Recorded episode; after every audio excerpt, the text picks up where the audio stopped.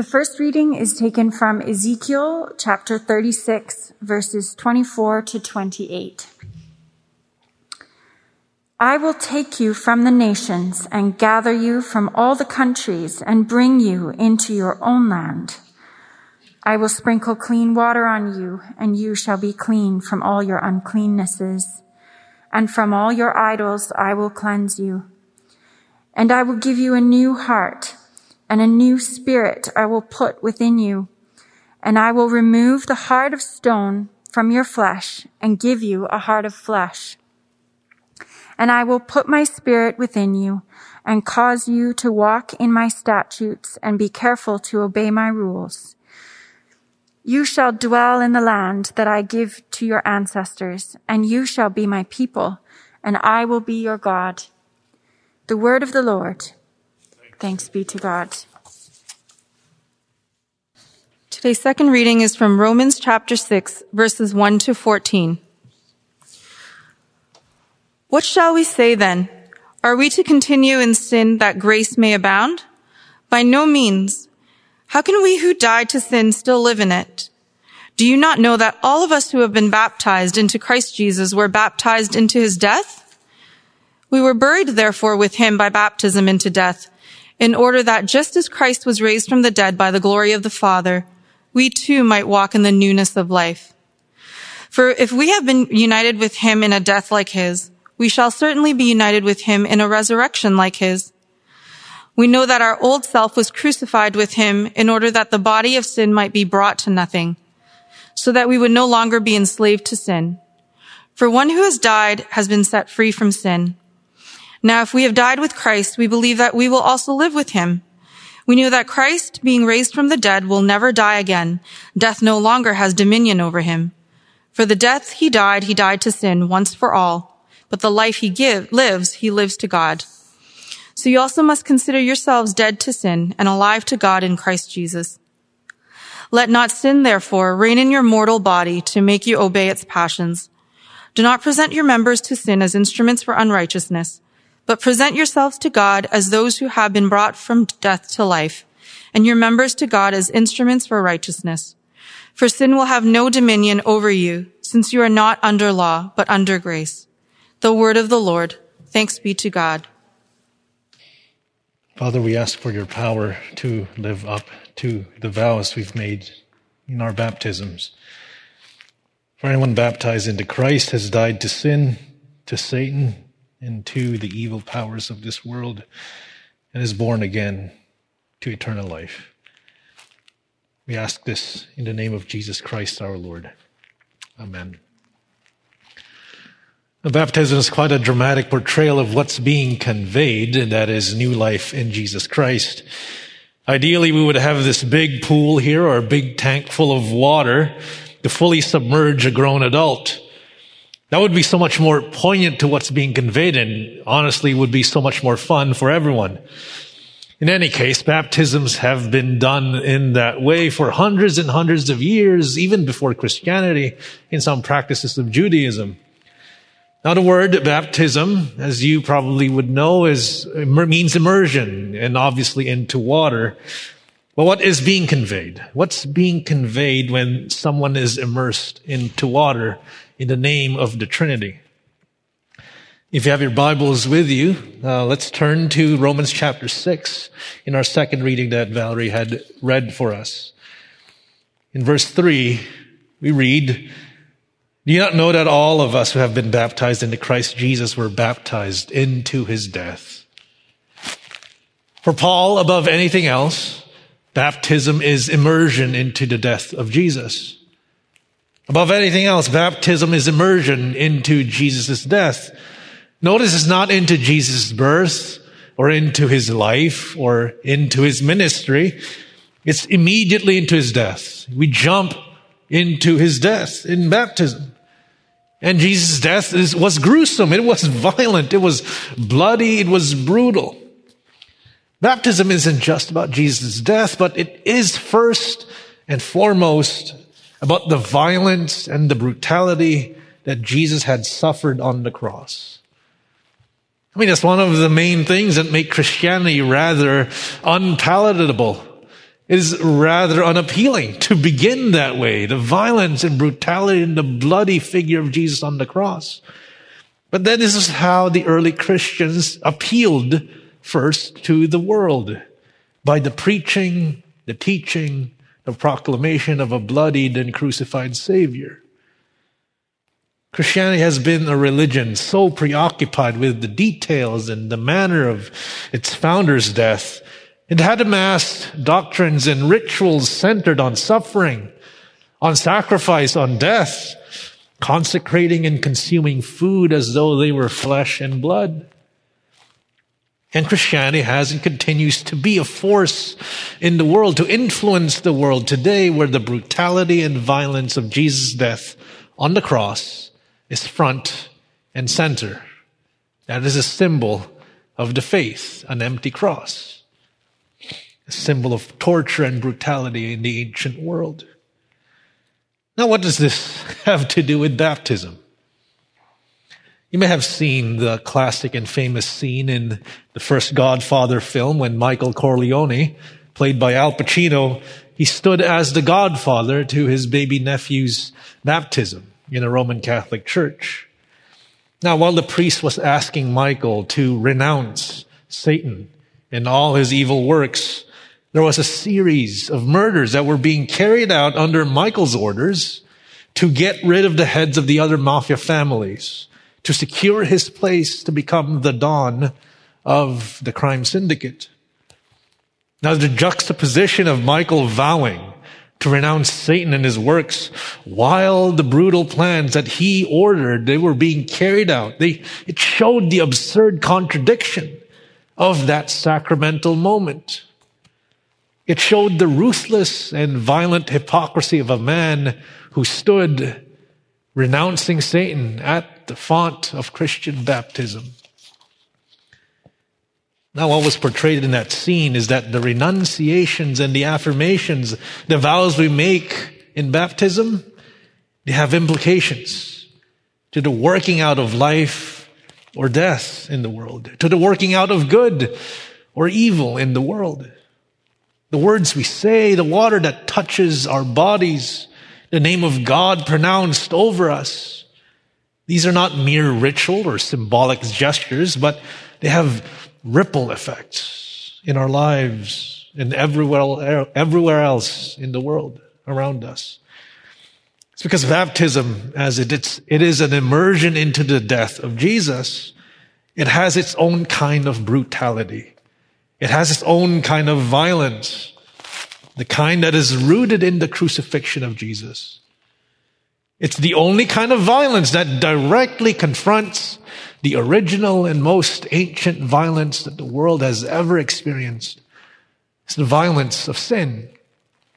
I mean, since that time in the garden, the violence of sin had grown into cosmic proportions to become this dominion of Satan and evil that continues to brutalize billions of lives in obvious and not so obvious ways, doing violence against our souls, doing violence in relationships, violence in the structures of society and in the natural world around us. But then, another kind of violence entered our planet, a violence as invasive and alien as the first, and this was the violence of God that came down from heaven to wage war against evil, to overturn the dominion of Satan, to disarm the sting of death, and to do violence against sin. And that final and fatal blow that crushed the head of the serpent was in the brutal and violent killing of Jesus on the Roman cross. In verse ten of our Romans reading, Paul says, "For the death that Jesus died, he died to sin, once and for all." Jesus' death was the most subversive event in history. By enduring the violence and brutality of sin on the cross until he died, Jesus unleashed the cosmic undoing of Satan's brutality, the reversal of sin's violence in the universe. That same cosmic undoing is spread out. That reversal is unleashed upon us, upon humanity, upon you and me, as conveyed in the waters of baptism. Yes, baptism is about new birth. It's about new life in Jesus as undeserved grace given to us from God. But before any birth could happen, before any miracle of resurrection, a divine sort of violence must be endured. A spiritual kind of death must be experienced. In verse four of Romans again, Paul says, "We were buried therefore with Jesus by baptism into death, in order that just as Christ was raised from the dead by the glory of the Father, we too might walk in newness of life." The Oxford writer C S Lewis illustrated this in his novel The Voyage of the Dawn Treader in his Narnia series. Now, Eustace was this character. He was this mean-spirited boy who was transported into the magical world of Narnia. And at one point, Eustace stumbled into a cave filled with treasure, and he took a gold bracelet for himself and locked it into his arms, and finally he fell asleep in the cave. And then we had woken up, he had turned into a dragon because he was unaware that the treasure was in fact a hoard of a dragon. And having like dragon-like desires and lust for treasure and riches, he himself became a dragon. That was how the magic worked. Now one night Aslan, the Lion King of Narnia who represents Jesus in the books, he visited Eustace in the cave. And then he led him to a pool of water. Aslan beckoned Eustace, who was still in his dragon form. He beckoned him to undress and bathe in the pool. Now Eustace clued in and he tried to claw off his dragon skin, but he was so desperate, there was always more dragon underneath, even as he tried to claw it off with his dragon um, talons. But then Aslan said to Eustace, "You will have to let me undress you." And so with his lion claws, Aslan tore deep into Eustace, and then he recounted this harrowing but transformative experience. "I was afraid of his claws, but I was pretty nearly desperate. The very first tear he made was so deep that I thought it had gone right into my heart. And when he began pulling the skin off, it hurt worse than anything I've ever felt.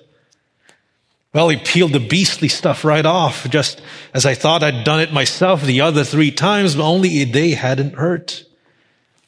And there it was, lying on the grass, only ever so thicker and darker and more knobby looking than the others had been. Then he caught hold of me and threw me into the water. Then I saw myself. I'd been turned into a boy again." Oh, water baptism seems pretty harmless. New life in Jesus, that endures the divine scouring of the soul from the black mold of sin. It's the violent mutilation of the dragon-like parts in ourselves. The brutal crucifixion of the beastly and satanic powers that yet oppress and influence our bodies, our souls, our affections, our consciences. In verse six of Romans, Paul says, "We know that our old self was crucified, was crucified with Jesus, in order that the body of sin might be brought to nothing." Before anyone could be born again with new life from God, there has to be violence done against sin in their body. There has to be destruction. There has to be brutality against the power and claim of Satan in their body and soul and mind and spirit. Just as a mother endures this special kind of violence in her own body in childbirth, as she brings new life into the world, so it is with the Christian life as dramatized in the baptism. And even so, the same Holy Spirit of God groans, groans in pangs of labor, as he births the perfect image of Jesus in every Christian person. The same Spirit broods over the waters yet of creation, of fallen, broken creation, for its final and full restoration. What then shall we do? For us who are baptized, um, for those who call ourselves Christian, what are we to do? In verse twelve, Paul exhorts us, Let not sin therefore reign in your mortal body, to make you obey its passions. Do not present your members to sin as instruments for unrighteousness, but present yourselves to God as those who have been brought from death to life, and your members to God as instruments for un- for righteousness. As baptized Christians, every part and member of your body, they were emancipated from sin's tyranny. Every part and member of you was rescued from Satan's abuse. Now our bodies are instruments, as Paul says. Or in other words, they're tools. Like think of a hammer or a screwdriver or a saxophone or a guitar. They're used as their purpose to make music, to create, to build, to repair, to world build. Or else these same instruments or tools can be used as weapons, to brutalize, to harm, to destroy, to aid and abet into the dominion of Satan and evil in the world. That latter part should not be so, should no longer be for those who have died to sin and Satan. In fact, God has purposed to transform the world by first transforming the person, the individual. Because what, what's a society that is socially reformed, systemically restructured and transformed and renewed, but the people who live in it are remaining unchanged? They remain under the ancient tyranny of sin and Satan.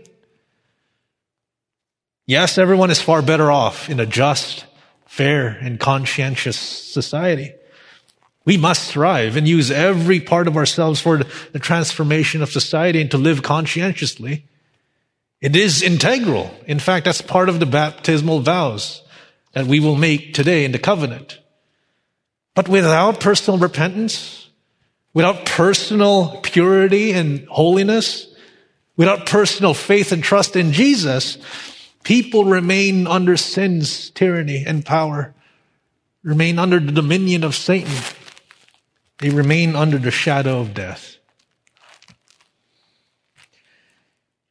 Now, today is the last Sunday of the Christian liturgical year. And today we commemorate the feast of the reign of Christ the King. Jesus' reign as king, king began when he was on the cross. He climbed up to his throne on the cross and suffered the death and violence and brutality of sin until he died. But with him, when he had perished, he vanquished Satan, trampled death by death. And Jesus' reign continues in the world to undo Satan's work, to reverse sin's violence, starting in the lives of people, starting in our own lives, in my life, in your life. We're called to faith and repentance, called to die to sin, and to be raised up to new life in God. Let's therefore live Let's live physically, mentally, spiritually, emotionally into our baptism. Fulfill our vows in God's name to propagate the glory and dominion of Jesus Christ throughout the world forever and ever. Amen.